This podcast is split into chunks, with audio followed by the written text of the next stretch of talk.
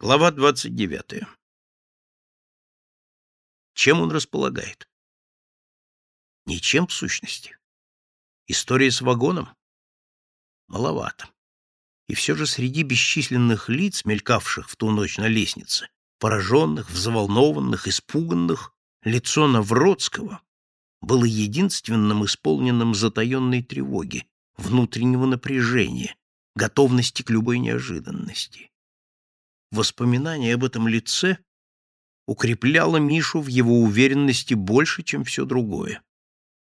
Опять психология. Ну и пусть. С чего начинать?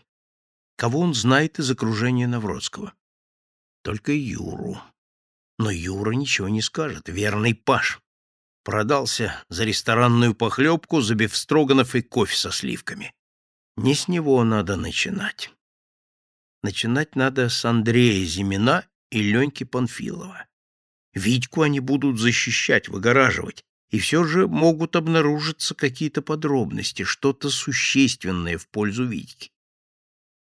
А все, что в пользу Витьки, то против Навродского. И говорить больше не с кем, надо говорить с ними. Шныра и фургон дежурили в бригаде распределения, и Миша отправился на кухню. Нагретым кухонным ножом Кит ловко разрезал круг масла на одинаковые кубики. Виртуоз, ничего не скажешь. Человек, нашедший свое призвание. Шныра и фургон чистили картошку. «Потоньше срезайте кожуру, который раз вам говорю», — выговаривал им Кит.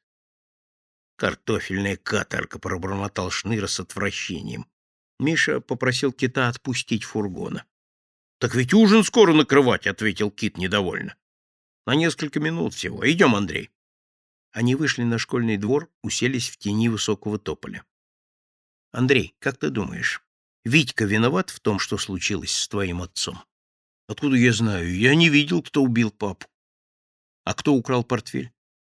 Я спал, когда его украли. И не слыхал, как кто-то забрался в квартиру и унес портфель? Не слыхал. А как портфель очутился на чердаке? Вместо ответа фургон пожал плечами, губы у него задрожали. «Мучаю ребенка», — подумал Миша.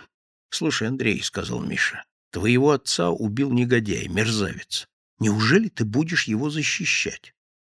«Но ведь я ничего не знаю. Меня исследователь вызывал, и мама спрашивала, а что я знаю? Я спал.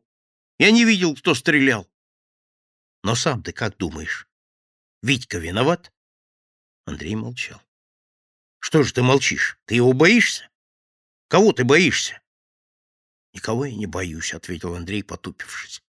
Ну так говори. Ничего я не знаю. И про Витьку не знаю.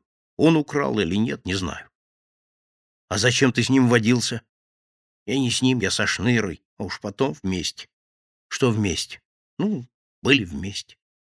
А револьвер ты видел у Витьки? Нет. Честное слово? Честное слово. Миша смотрел на фургона. Не может быть, чтобы врал. Не похож на лгуна, неуклюжий и добродушный мальчишка. Ничего в нем нет воровского, блатного, ничего хитрого, лукавого. Все же Миша переспросил. Значит, у него не было револьвера. Я не знаю, был или не был. Только я не видел, он мне не показывал. А ты говорил кому-нибудь, что твои идут в театр? Никому не говорил. Я сам не знал, что они пойдут. Меня позвали со двора, сказали, уходим, оставайся дома, ложись спать. Я лег. Хорошо. А во второй раз? Ты знал, что твои собираются на дачу? Знал. Говорил кому-нибудь? Чего? Что твои уезжают на дачу? Говорил кому-нибудь? Нет. Андрей вдруг осекся, растерянно посмотрел на Мишу. От Миши это не ускользнуло. Сказал кому-нибудь. Вспомни. Это очень важно. Андрей снова потупился, потом тихо проговорил. Витьке сказал. Значит, Витька знал, что твои уезжают на дачу. Знал, прошептал Андрей. Зачем ты ему сказал? Сказал. Он спрашивал тебя? Нет. Зачем же ты сказал? Витька нам говорит, поедем в воскресенье на Дорогомиловское кладбище синичек ловить. А я ответил, не могу я, наши в субботу уезжают на дачу, и мне велели сидеть дома. Вот так он и узнал про дачу. Кто при этом был? Ну кто? Я? Шныра, паштет, белка. Черт возьми, все сложнее, чем он думал. Слушай меня внимательно, Андрей. Ничего и никого не бойся. Скажи мне правду. Витька брал портфель? Андрей, потупившись, молчал. Из тебя все приходится вытаскивать клещами. Все говорят, что украл. И убил он. Все говорят, что убил. А ты, ты как думаешь? Я не верю, прошептал Андрей. И так Витька знал, что Зимины уезжают на дачу, и, конечно, видел, как они уходили в театр. В обоих случаях ему было точно известно, что никого, кроме Андрея, дома нет. Серьезная улика. Многое меняет. Неужели правы эти таинственные все? А он не прав. Может быть, неприязнь к Навродскому мешает ему быть объективным? Он настолько уверовал в его виновность, что не видит фактов, уличающих Витьку, не хочет их видеть, игнорирует. И фургон не договаривает. Кого он боится, Шныру, Паштета, Белку? Главный у них после Витьки, безусловно, Шныра, правая рука атамана. Андрей под его покровительством, под его влиянием. Не его ли боится Андрей? Миша проводил фургона на кухню и позвал Шныру. Тот не стал ожидать разрешения кита, скинул фартук, с отвращением отбросил нож и вышел с Мишей во двор. В отличие от фургона, Шныра категорически объявил, никакого портфеля Витька не брал, а уж убивать никого не убивал. Как это ты можешь утверждать? Ты все его дела знаешь? Знаю. Выгораживаешь Витьку. Не выгораживаю, а правду говорю. Ты же был со мной в цирке. Откуда ты знаешь, что в это время делал Витька? Когда мы были в цирке, как раз и убили Зимина. Все равно Витька не убивал. А буфет в кино вы обворовали. Шныр молчал. Молчишь? Не хочешь говорить правду? Почему же я должен тебе верить про Витьку, раз ты не хочешь говорить правду про буфет?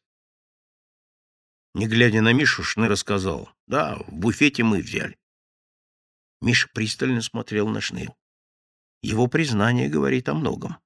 Понимает, что сейчас не время лгать, решается судьба Витьки. Этому парнишке можно верить. Миша поверил. Что взяли? Пирожные, конфеты, ситро, монпансье, две банки. Вот видишь, — сказал Миша.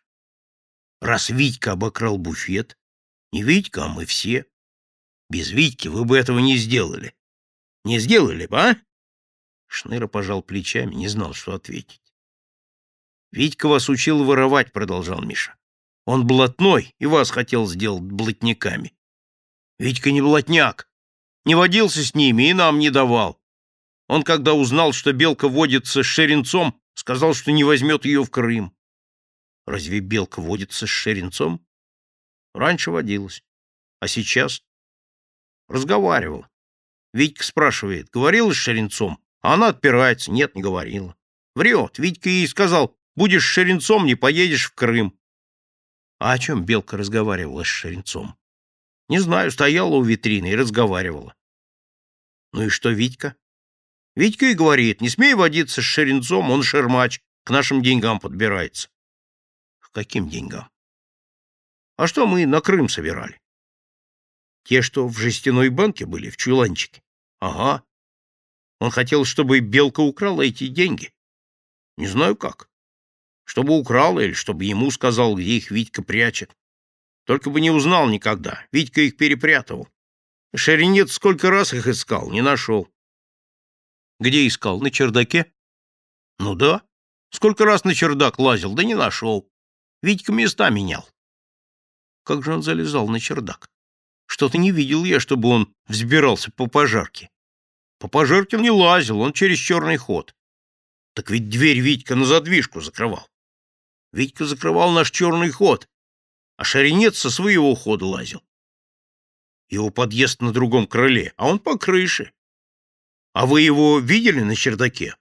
Сколько раз? Шаренец разговаривал с Белкой? Ну и что? Хочет отбить ее от Витькиной компании, давняя история. Что еще? Шаринец связан с уголовным миром. Но зачем ему документы? Впрочем, документы не были нужны и Витьке. Улики тут одинаковые. А вот чердак — это существенное. Шаринец тоже мог спрятать портфель на чердаке. Шаринец, если он убил Зимина, мог по крыше перелезть на свой черный ход, и живет он на восьмом этаже, прямо в свою квартиру. Конечно, Шаринец — карманный воришка, не более того. Но почему на Витьку можно думать, а на Шаринца нельзя? Уж он скорее поверит, что Шаринец это сделал. Слушай, — снова заговорил Миша, — ты помнишь, как Андрей сказал, что его родные уезжают в воскресенье на дачу? Говорил. Мы за синичками собирались, он сказал, не могу, уезжают мои. А кто при этом был? Все мы были. И Белка, и Белка.